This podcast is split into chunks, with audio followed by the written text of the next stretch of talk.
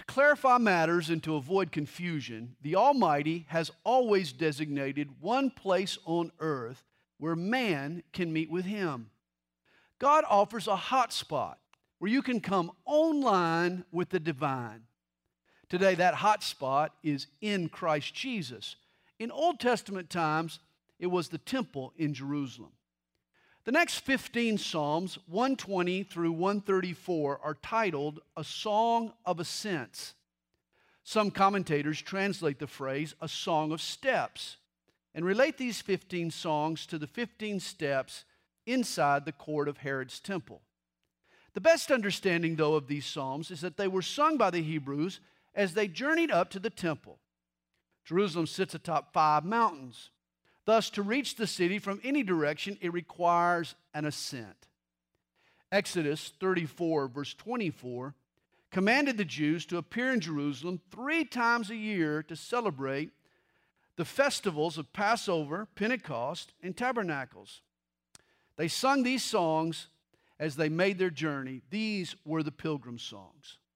On our tours to Israel, as the bus climbs the mountain toward Jerusalem, I love to get out my Bible and read a few of these Psalms of Ascent. It gives you the feel of what it was like for those pilgrims on foot. Of course, we as Christians are also on a spiritual pilgrimage. We're on our way to heaven, the New Jerusalem. And as we grow in Christ, we are ascending, getting to know God, becoming like Him, sharing Him with others is always an upward move. In Philippians 3, verse 14, Paul says, I press toward the goal for the prize of the upward call of God in Christ Jesus. Paul refers to the Christian life as the upward call of God. These Psalms were written for our journey as much as they were for the Jewish pilgrimage. Notice also these 15 songs are organized in five groups of three. Each triad starts with a psalm that expresses trouble. Psalm 120, 123, 126, 129, and 132. The next psalm in the grouping conveys trust in the Lord, and the final psalm records the Lord's triumph over the difficulty. Five times the psalmist takes us from trouble to trust to triumph. One other thought before we start. The pilgrim's journey to Jerusalem was always an uplifting experience. It was a spiritual ascent you left behind the daily grind and you climbed into the presence of God. And the same is true for us. Worship is always an ascending experience. Psalm 120 begins In my distress, I cried to the Lord, and he heard me. Deliver my soul, O Lord, from lying lips and from a deceitful tongue. Now, this is a strange way to start a happy trip. Why begin a religious pilgrimage with a concern about perverse lips? Understand, most pilgrims made these journeys with other friends. It was like traveling in a family reunion. Remember when Jesus was 12 years old, his parents, Joseph and Mary, returning from the feast, didn't even realize that Jesus had been left behind. Apparently, they were returning in a group and they were talking to their friends. I'm sure folks look forward to these pilgrimages to catch up on the latest news. But the trips could get tainted, they could become gossip sessions. It's sad that the same can happen at a church function. How often do prayer requests resemble juicy gossip? When we ascend to worship, let's use our lips to praise God, not lie. Let's speak the truth, not deceit.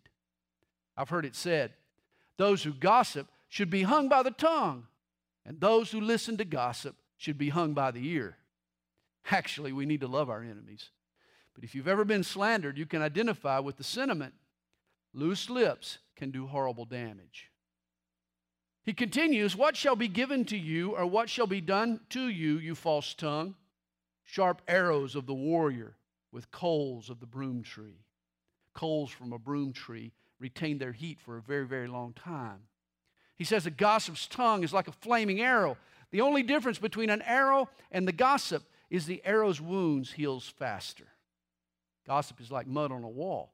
You can wipe it off, but it still leaves a spot. He goes on, Woe is me that I dwell in Meshech and that I dwell among the tents of Kedar. My soul has dwelt too long with one who hates peace. And here Psalm 120 becomes prophetic. Meshech or Russia and Kedar or the Arabs are Israel's two chief enemies today. And despite their rhetoric, the Muslim nations surrounding Israel are not interested in peace. As the psalmist says, they hate peace. They will not be satisfied until Israel is wiped off the map and driven into the sea. The psalmist, 3,000 years ago, speaks for the modern state of Israel today in verse 7. I am for peace, but when I speak, they are for war. Psalm 121 begins I will lift up my eyes to the hills, from whence comes my help. Now, Jerusalem was built on top of five hills. Zion is to the west. Number three on the map there is the mountain of Zion. Ophel is to the south, down below the Temple Mount. That little oblong section is Mount Ophel. Scopus is to the north, up above, just to the uh, upper right hand corner of the Temple Mount. That's Mount Scopus to the north. Olivet, the Mount of Olives, is to the east, where number one there is in the map. And at the center, number two on the map, is Mount Moriah, or what we call the Temple Mount. Jerusalem, built on top of five hills. The city rises 2,550 feet above the Mediterranean Sea to the west. It rises 3,800 feet above the Dead Sea to the east. So, from all four directions, in times of trouble, people would lift up their eyes and they would look to the King of Jerusalem. I will lift up my eyes to the hills from whence comes my help. My help comes from the Lord who made heaven and earth. He will not allow your foot to be moved. You know, today we drive from Jericho up to the city of Jerusalem on a modern freeway. But for many, many years, the tour bus actually drove the ancient pilgrim's path. And it was some treacherous terrain. The road was narrow and it hugged the mountainside. And at places, I can remember looking out the window, and there were places where the tires on the bus were within inches of slipping over the edge into the ravine below. The Jews also, who made this pilgrimage, they knew these dangers but they trusted in God to keep them safe on their pilgrimage. He adds in verse 3 He who keeps you will not slumber. Behold, he who keeps Israel shall neither slumber nor sleep. Isn't that great? God never sleeps. Now, at times we get a little sleepy. At times we nod off or doze off. As a matter of fact, some of you, this will happen to you tonight. Toward the end of the Bible study, you'll start to nod off or doze off. But God is constantly vigilant. He never takes his eyes off his people, he never closes his eyelids. His focus is always on you and me. Isn't that wonderful? You know, in 1989, one of the worst environmental disasters in history occurred off Prince William Sound in Alaska. The Exxon Valdez hit a reef and spilled 10.8 million gallons of fuel into the ocean. And what caused the catastrophe? The navigator fell asleep at the helm. Bad stuff happens when people get tired and they doze off. Once I pulled up behind another car at an intersection and, and I fell asleep for a second. Just just for a second. My eyes just shut and I, and I just went to sleep just for a second. And I bumped the car in front of me, and my insurance ended up buying the guy a real nice new bumper. Terrible things happen when you nod off at the wrong time and yet, here's the good news God never slumbers, nor does God sleep. He never naps. God's eyes are always on His people. He is ever vigilant, watching over you and me. The Lord is your keeper, the Lord is your shade at your right hand. Now, most warriors were right handed. And they hold their sword in their right hand. And this is why a warrior would do his best to keep his right hand in the shade. This meant his movements were hidden and it was obscured from his opponent if he kept his hand in the shade. This is what gave him the advantage. His right hand was in the shade. Here the Lord is saying that I want to be your advantage. I'll be your edge. If you trust in me, the Lord is your shade at your right hand. He says, The sun will not strike you by day, nor the moon by night. The Lord shall preserve you from all evil. He shall preserve your soul. And the Hebrew word translated preserve here, it means to fence or to hedge in. The story of Job comes to mind. Remember, the Lord planted a protective hedge around Job, and Satan couldn't harm a hair on Job's head without first getting God's permission. It's encouraging for us to know that nothing can get to me, but that it doesn't first pass through him. We have a father filter. God loves us, He has preserved our soul. Verse 8 The Lord shall preserve your going out and your coming in from this time forth and even forevermore. Now, Psalm 122 I was glad when they said to me, Let us go into the house of the Lord. Hey, are you glad when Sundays roll around? How do you react when the alarm clock goes off on Sunday mornings? Are you excited to worship God? I've gotten to the point where I can't go to sleep on Saturday night. I really get excited about Sunday mornings. I love coming and being here to worship the Lord with you in the Lord's house. Your feet hit the floor on Sunday morning with enthusiasm? David was glad when it was time to worship with God's people. He says, Our feet have been standing within your gates, O Jerusalem. Now, not literally, they're making a pilgrimage, but in his mind, in his heart, he had already arrived in the gates. This is so similar to our predicament in Christ. Physically, we're on a pilgrimage. We're passing through this earth. But according to Ephesians 2, verse 6, spiritually, we're already seated in heavenly places in Christ Jesus. He goes on, he says, Jerusalem is built as a city that is compact together.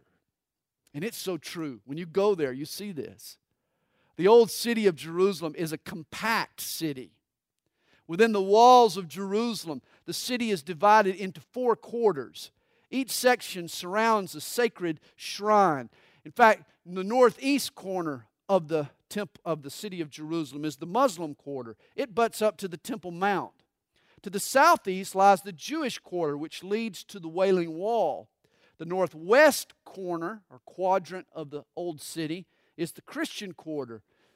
And it includes the Church of the Holy Sepulchre. And then the southwest quadrant is the Armenian quarter. It's the site of the Last Supper. The area of the whole city of Jerusalem, the old city, is less than a single square mile. It's compacted together, it's jammed together. I think of Jerusalem like a golf ball. It's real small in size, but a lot goes in it, and it's tightly wound up. It's really compressed. Jerusalem is built as a city that is compact together. Jerusalem is where the tribes go up, the tribes of the Lord, to the testimony of Israel to give thanks to the name of the Lord. The testimony of Israel was another name for the Ark of the Covenant. And you remember, inside the ark was the jar of manna the rod that confirmed Aaron as priest, and the tablets of the Ten Commandments. Over the ark was the Shekinah glory. The ark testified to Israel's history and to God's glory. He says, For thrones are set there for judgment, the thrones of the house of David. Pray for the peace of Jerusalem. May they prosper who love you. Peace be within your walls, prosperity within your palaces. You know, the word Jerusalem means city of peace city of peace. Yet no city has failed to live up to its name as miserably as Jerusalem. More wars have been fought over the holy city than any other city on earth. In fact, even today, conflict still surrounds Jerusalem. And yet, Jerusalem is God's city. It is still a strategic piece in God's plan for the end of the age. And folks who love the Lord and folks who love Israel will always pray for the peace of Jerusalem. In verse 8, David continues to wish Jerusalem well. He says, For the sake of my brethren and companions, I will now say, Peace be within you. Because of the house of the Lord our God, I will seek your good. Now, Psalm 123 Unto you I lift up my eyes, O you who dwell in the heavens. Behold, as the eyes of servants look to the hand of their masters, and as the eyes of a maid to the hand of her mistress, so our eyes look to the Lord our God until he has mercy on us. Oriental slaves were ruled by a master and a mistress, and often they were so well trained that they responded to mere hand gestures a snap of the fingers or a raised hand was the equivalent to a command. And here the psalmist says that he looks to God as a slave looks to the hands of his master. In other words, he's so eager to obey God that God doesn't even have to say a word to him. Just communicate the appropriate gesture, and the gesture, and the psalmist is ready to jump in response. He says, Have mercy on us, O Lord, have mercy on us, for we are exceedingly filled with contempt. Our soul is exceedingly filled with the scorn of those who are at ease, with the contempt of the proud. Obviously, his eyes are not only on the Lord, he's disturbed too by the proud and the arrogant, folks who oppose God and the satisfied, people who don't sense their need for God. All this upsets him. Now, Psalm 124 is David's song. It's interesting. 10 of these 15 Psalms of Ascent are anonymous. Four were written by David, and one was written by his son Solomon, Psalm 127.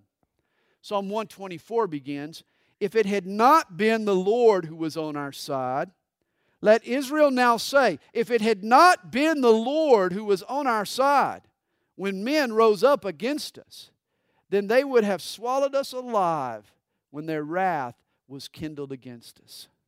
Boy, what about you? In looking back on your life and in reflecting on some of the tight spots that you've seen, if it had not been for the Lord who was on our side, what would have happened to us?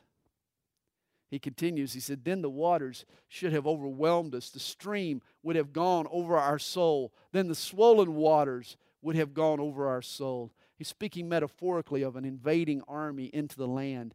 If it, the Lord had not been on our side, we would have been overflowed by the, by the invaders.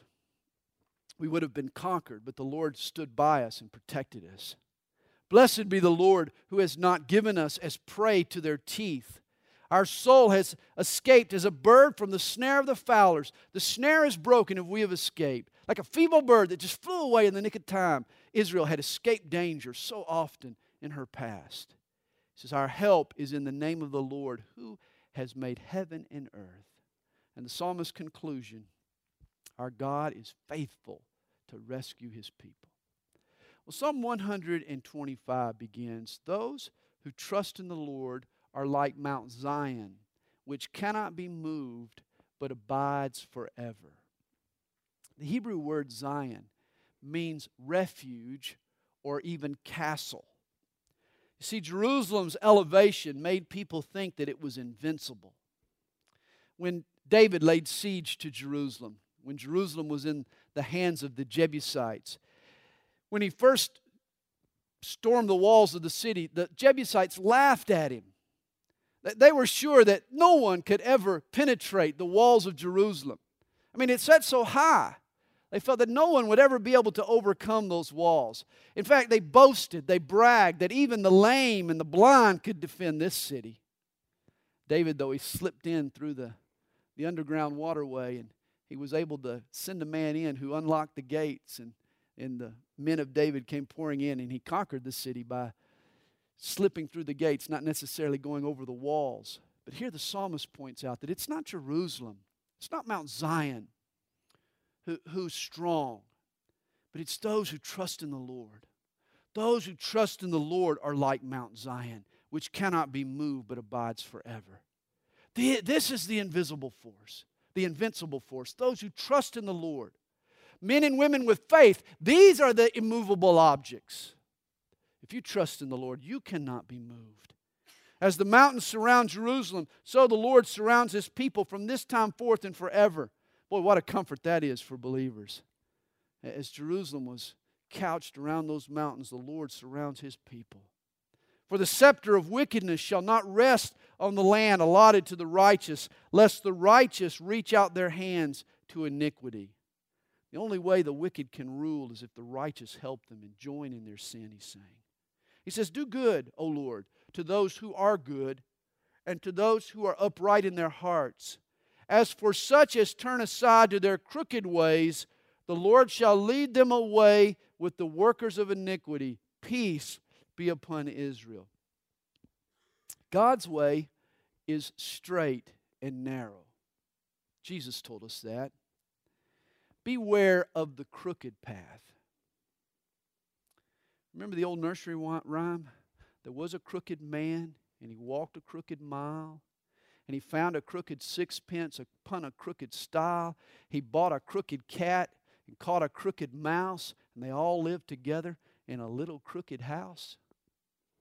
Be careful. View your life from the wrong perspective or from a warped perspective, and every aspect of your life will become bent and will become crooked. The only way for a crooked life to straighten out is for us to trust the Lord, for us to fear Him. Well, Psalm 126 begins When the Lord brought back the captivity of Zion, we were like those who dream. Then our mouth was filled with laughter and our tongue with singing. Now, Psalm 137 is sort of the opposite of Psalm 126. Psalm 137 recounts the bitterness the Jews experienced when they were taken exile into Babylon. In fact, one of the exiled Jews penned these words. He said, By the rivers of Babylon, there we sat down. Yea, we wept when we remembered Zion. It was an awful day when they were deported, when they found themselves in this foreign land, exiles from the temple and from their home. But Psalm 126 reminds us of how quickly God can turn the tables. The Jews thought they'd be in exile forever. Babylon seemed invincible. Yet one night, the Persians dammed up the Euphrates River and they slipped in under the walls of Babylon through the dried up riverbed. The city was taken that night without firing a shot. And one of the very first decrees from the pen of the new ruler Silas, Cyrus allowed the Jews to return to Judah. And the Jews couldn't believe it. They couldn't believe their their turn of events, the change of fortune. It was all like a dream, the psalmist says. We were like those who dream. They had to pinch themselves to, just to make sure that they were really awake, that this was really true. They laughed together. They began to sing. Then they said among the nations, The Lord has done great things for them. The Lord has done great things for us, and we are glad. What was a dream to the Jews was also a testimony to the nations of the power of God. Even the nations took note of God's intervention. He says, Bring back our captivity, O Lord, as the streams in the south. You know, the streams in Israel's Negev or its southern region are seasonal. And they'll, these, these waterways, these wadis as they're called, they'll fill up in the rainy season, but they're dry the rest of the year. And the psalmist is here praying for God to return the Jews to Judah as the spring rains bring water back to the desert. He says, Those who sow in tears shall reap in joy. Isn't that wonderful? God turns tears into joy. He who continually goes forth weeping, bearing seed for sowing, shall doubtless come again with rejoicing, bringing his sheaves with him. Notice that your tears are seeds of future joy. Whenever we mourn, whenever we shed tears, God sees those tears. But they become seeds for something new and better that He wants to do in our lives. God turns tears into joy. Well, Psalm 127 is also one of the Psalms of Ascent. It was written by David's son Solomon. This is a wonderful psalm, one of my favorites. It begins Unless the Lord builds the house, they labor in vain who build it. Now, Psalm 127 was written by the master builder, the master architect, Solomon. All over Jerusalem, in fact, all over Israel, there were fortresses and there were walls and there were palaces that testified to Solomon's construction prowess. Of course, Solomon's greatest achievement was the temple in Jerusalem. He spent seven years and wealth untold constructing the first temple in Jerusalem. And yet, throughout the construction, throughout its progress, Solomon had this gnawing sense that his part in the project was in reality minor. That there was a spiritual supervisor on duty, that there was someone else calling the shots and doing the work. In reality, God was building the house through Solomon's efforts. But if God had not been part of the construction, it would have failed. Solomon admits, unless the Lord builds the house, they labor in vain who build it. You know, often church leaders forget this principle. We trust in the latest gimmick or survey or method or technology rather than trusting the Lord Himself to build His church. If we do anything of eternal value, God has to be involved. Yes, we have a part, but it's one tenth of 1% compared to the part that God plays. In fact, Solomon goes further. It's not just the Lord who builds the house, but it's God who sustains what's been built. He adds, Unless the Lord guards the city, the watchman stays awake in vain. What God builds, He's faithful to watch over and ensure its safety. And that's why we're told in verse 2 it is vain for you to rise up early, to sit up late, to eat the bread of sorrows, for so He gives His beloved sleep. I mean, if we're trusting God to do the work, why are we so stressed out? Why are we getting up early every morning? Why are we going to bed late at night? Why are we burning the candle on both ends? Go ahead and sleep in one morning if you're trusting God to take care of it. God can handle it. You go ahead and sleep in. God will take care of things, He can handle things. Knock off early one night if God is in control. I mean, if God's in charge of things, why not play nine holes of golf on your way home tomorrow night? Treat yourself, okay? God has everything under control. Pastor James back there shaking his head. Yeah, yeah. If God is in charge, why aren't we enjoying our life more? That's the big question.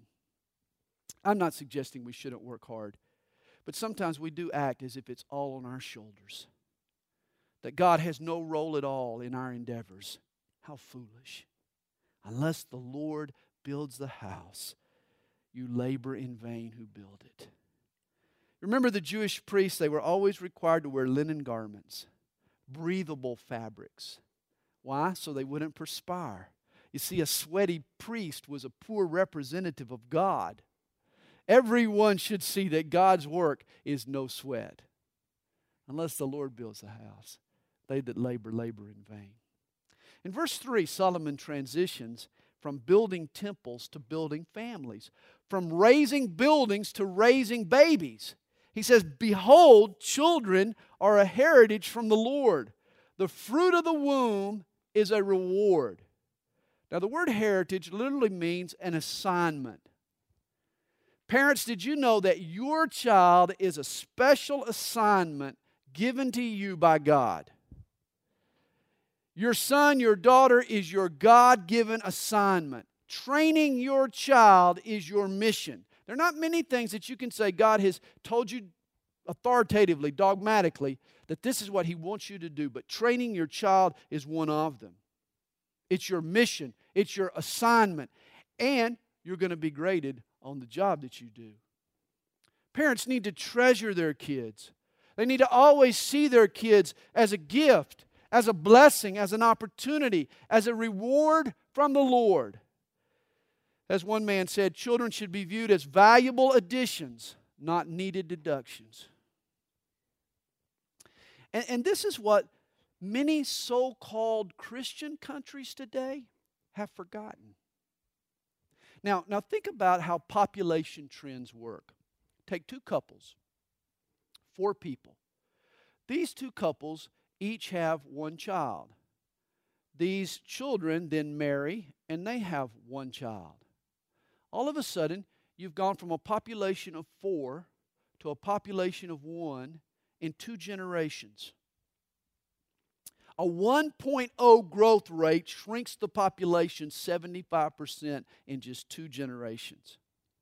In fact, sociologists say that it takes a 2.11 growth rate to actually replenish a society. Less than a 1.9 is the path to extinction. Today, 31, the 31 countries of the European Union have a combined population replacement rate of 1.38 kids per couple. That's not good. And yet the population of Europe grows. And why? Due to the Muslim immigration. In fact, the population replacement rate in France is 1.9, but among Muslims in France, it's 8.1. Do you realize that by the year 2027, one in five Frenchmen will be Muslim? Now, I know nobody cares about France, but, you know, It's alarming. It's estimated that by the year 20, 2048, France will be an Islamic state.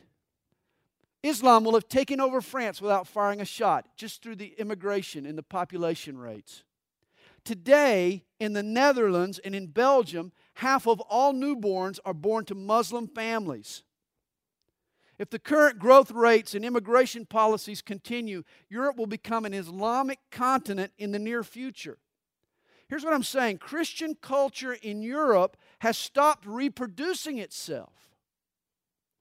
And the growth rate is not much better in the United States. With our Latino population, our growth rate is 2.11, the bare minimum for sustainability. Without that demographic, there's a 1.6 growth rate. In other words, we're not reproducing enough children to maintain our way of life. And of course, the question is why? And there are numerous answers. Feminism has deceived millions of women into thinking that motherhood is a form of slavery. Rather than celebrate motherhood and children, we mock and ridicule women who choose to have large families. Good old Mother Hubbard would be anathema in our society. Today, our feminist culture teaches women that childbearing is an interruption in their right to financial independence and a career. Of course, there are other problems tax laws, and government policies and access to abortion all contribute to the population squeeze that's occurring today in America and in Europe. Did you know that since World War II, abortion has robbed the world of 1.5 billion people?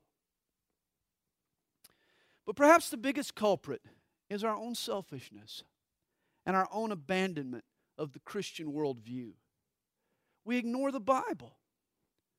Rather than adopt a biblical attitude and view kids as God's blessing, an opportunity to pass on to a new generation a love for God and a love for life and a love for people. Instead, we too have fallen victim of seeing children as interruptions and inconveniences. We've stopped being obedient to God's command to be fruitful and to multiply. And this is tragic, and it will have enormous consequences on our way of life. If you're married and if you're of childbearing age, get on with it. No, I'm not. I'm not saying ignore wisdom in planning your family. You, you need to be wise, you need to think it through. But we all should celebrate and value children, and we should honor parents, not just on Mother's Day, but on every day. Solomon continues his appraisal of kids. He says, They're like arrows in the hand of a warrior. So are the children of one's youth. Children are both a reward and they are a responsibility. Understand the bow and arrow was a breakthrough in ancient warfare. With a bow, you could now kill a foe at a distance. Beforehand, it was all just hand to hand combat. This new technology, though, sent the weapon on ahead. And this should be the goal of our parenting. Not just to keep kids tucked away forever in the quiver, but to send them on ahead. Hey, I want my kids to go farther and to go higher and to go straighter than I've traveled. You know, often my kids will try to cop out, you know, Dad, when you were a kid, you did. You know, I'm quick to squelch that stuff. I'm up front with them. I've told them from the beginning if they don't turn out better than me, I'll be extremely disappointed. My responsibility is to aim them in the Lord's direction and then send them sailing further and higher than I've ever been. If they set their sights on me, they've shot too low. Our children are like arrows that we send out ahead that can accomplish more than we could ever dream. Of course, archery is, is an art, it's, it's a skill. You know, Robin Hood makes it look easy, doesn't he? But there's a lot that goes into shooting a bow and arrow, just as there is a lot that goes into parenting a child.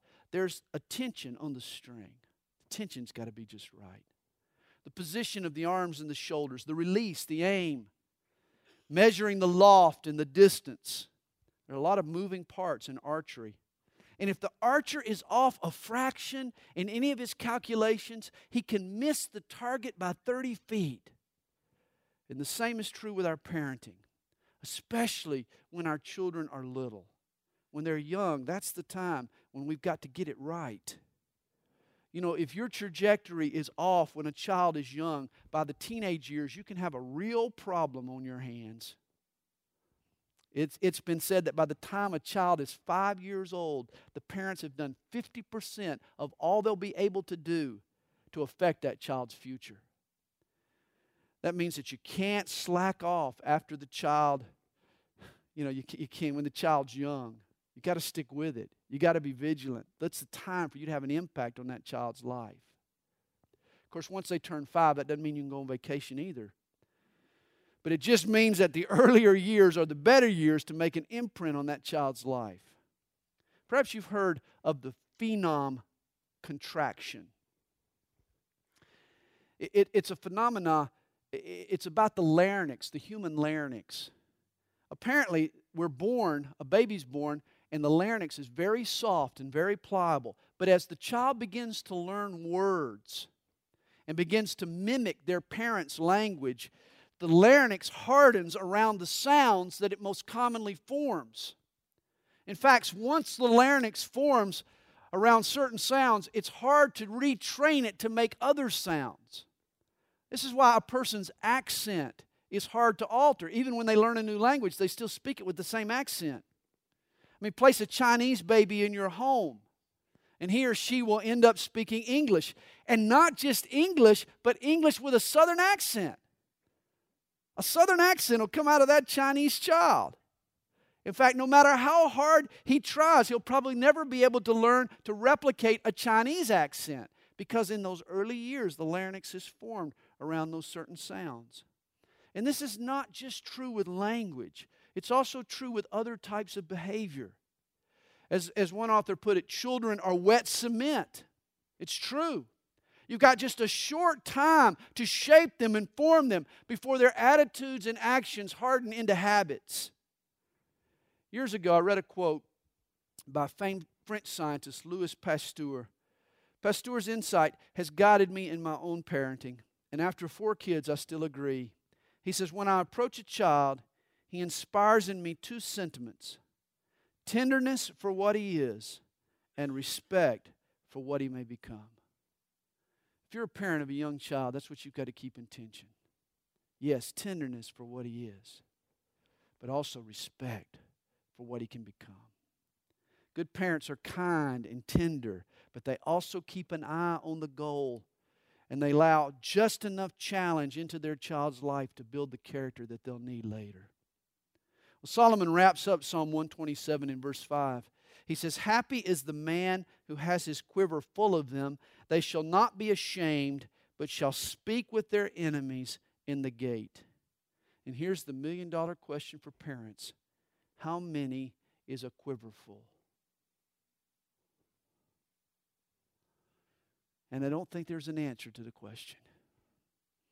For every quiver is a different size. Our quiver held four your quiver might hold two or 12. And you might think it holds two, but then God knows it can hold three, and so that happens too, you know. But happy is a man whose quiver is full. Kathy and I have been rewarded with four, four times with four beautiful, wonderful children. They are our rejoicing and they're our responsibility. And when asked to describe them, here's how I do it the oldest, you know him, he's the quarterback, he's the leader. My daughter, she's the cheerleader. My third born, he's the kicker, he's, the, he's, the, he's the football player. He always, you always get a kick out of Nick. And then Mac, what is Mac? He's the end, Lord willing. Well, let's do one more psalm. Psalm 128 also focuses on the family. For the Jews, their annual pilgrimages to Jerusalem were family affairs. These pilgrimages were family times for the Jews. And Psalm 128 addresses the man or woman who fears the Lord. God blesses such a person. But here's how God blesses a person who fears Him He doesn't necessarily bless him with fame or with fortune, but He blesses him with real riches.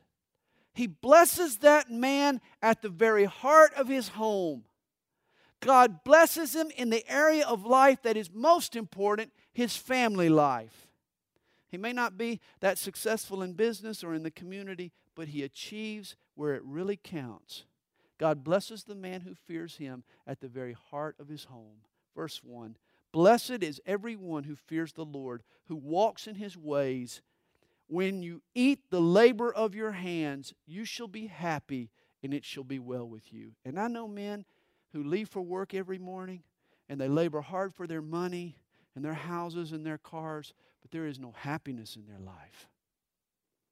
At home, around the dinner table, there's only tension and animosity and friction. They're at war with their wife. Their kids hate them. There is no happiness at home. And I don't care how much money you have or how many material possessions you, you occur in life, if you don't eat and sleep in a happy home, if you don't have happiness around your table, so what? All your success is hollow. The psalmist says of the man who fears the Lord, Your wife shall be like a fruitful vine in the very heart of your house, your children like olive plants all around your table. Notice this his wife is called a fruitful vine. A, vine does three things it clings, it climbs, and it clusters. And here's what makes a good wife she clings to her husband. She gives him attention and affection, time and tenderness. She is submissive to her husband. But then she also climbs spiritually. She doesn't just live for her husband. Oh no. She pursues a deeper life with God. She stands for Jesus on her own. And lastly, she bears clusters of fruit. Her life is a blessing to others. She yields spiritual fruit. People see traces of God all over her life. And because she clings to her husband, he loves her in return. And because she climbs spiritually, she has her husband's respect. And because she clusters with fruit, he admires her all the more. A good wife is like a fruitful vine. She clings and she climbs and she clusters. And notice he also mentions this man's kids. He says, Your children are like olive plants. Now, now you got to know an olive tree is not the prettiest looking tree in the orchard. The trunk of an olive tree is gnarled and twisted and knotty. In fact, it takes years of cultivation before an olive tree ever begins to bear olives. But if you're persistent and if you're patient, an olive tree can be extremely productive. And so it is with our kids. We've got to be patient. It takes years to raise that child. We've got to give them time to grow. At times they get gnarly and twisted and ugly, but we've got to be patient with them and we've got to stick with them. You know, the mood in today's society is to push our kids academically and athletically to expect more and more sooner and sooner. A child's character, though, forms, though a child's character forms early, their talents and their skills mature over time. And so it takes time to raise that child in the way you want him to go. Olive trees are also known for their durability and for their longevity. An olive tree is a rugged plant. In fact, once an olive tree is full grown, it takes very little upkeep and very little nurturing. In fact, you can transplant an olive tree in a different environment and it will still be productive. A mature olive tree is practically indestructible, and this should be the goal for our kids. You want your kids to sink their roots deep into God so that when mom and dad aren't around, they'll still make wise decisions and they'll still want to serve God and they'll still bear fruit pleasing to, to Him. And even when they're uprooted and placed with a new environment, they'll still have their bearings. They'll still be productive for God. Notice verse 4 Behold, thus shall the man be blessed who fears the Lord. You know, I love Psalm 128. It illustrates what I want most out of my life at the heart of my home. I want a wife who is like a vine, and I want kids who are like olive trees. But you see, here's the frustration how do you cultivate such a wonderful life? I mean, surely God gives you 10 steps. Surely He lays out the formula. Surely He gives you the blueprints. He tells you what will work. That's not how God does it. Go back to verse 1. God provides us here just two guidelines. He says, Fear the Lord and walk in his ways. Here's how you become a man who is blessed at the heart of his home. Here's how you have a, a fruitful wife, a fruitful vine for a wife, and olive plants for kids. Here's how you do it you fear the Lord and you walk in his ways. That, that's, the, that's the procedure. You put God first in all you do. That's what it means to fear the Lord, to respect Him in all you do, to put Him first. And then you live a biblical life. You, you honor Him, you walk in His ways. Notice this God does, He tells us to do two things fear the Lord and walk in His ways. Notice what He's doing here. God is addressing the center of my life, and He's addressing the circumference of my life. If I fear and reverence God enough to follow Him, my wife and my kids will respect me enough to follow me. If I look to the Word of God to shape the details of my life, my wife and kids will be inclined to trust in my leadership. At the heart of my home, I fear the Lord. That's the center. At the circumference, I'm walking in God's ways. Every person's circumstances are different. And that's why God doesn't give us a step by step plan. But if we let the fear of God govern the center of who we are, and if we let the Word of God rule the circumference of who we are, our lives will line up perfectly and we'll be blessed people at the very heart of our home. Psalm 128 closes with a blessing. The Lord bless you out of Zion, and may you see the good of Jerusalem all the days of your life. Yes, may you see your children's children. Peace be upon Israel. And this is what I'm waiting on my children's children. I hear it's great. You love them, you get to spoil them, then you give them back to their parents. I hear it's a great gig.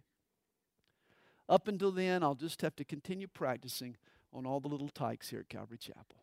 Bring on those Blevins girls and the Davies boys and all the others out here.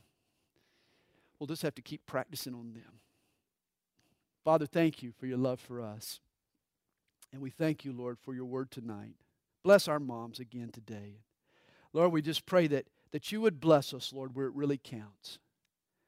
That, that we would allow the fear of God to govern the center of our lives and the Word of God to govern the circumference of our lives. And Lord, we, we leave it to you to bless us where it matters most. Not necessarily in our wallet or in our, our business or in our community, but where, where it really matters, at the very heart of our home. Bless us there, Lord. Bless us where it really counts. May there be happiness at the very center of our home. Pray all these things in Jesus' name. Amen.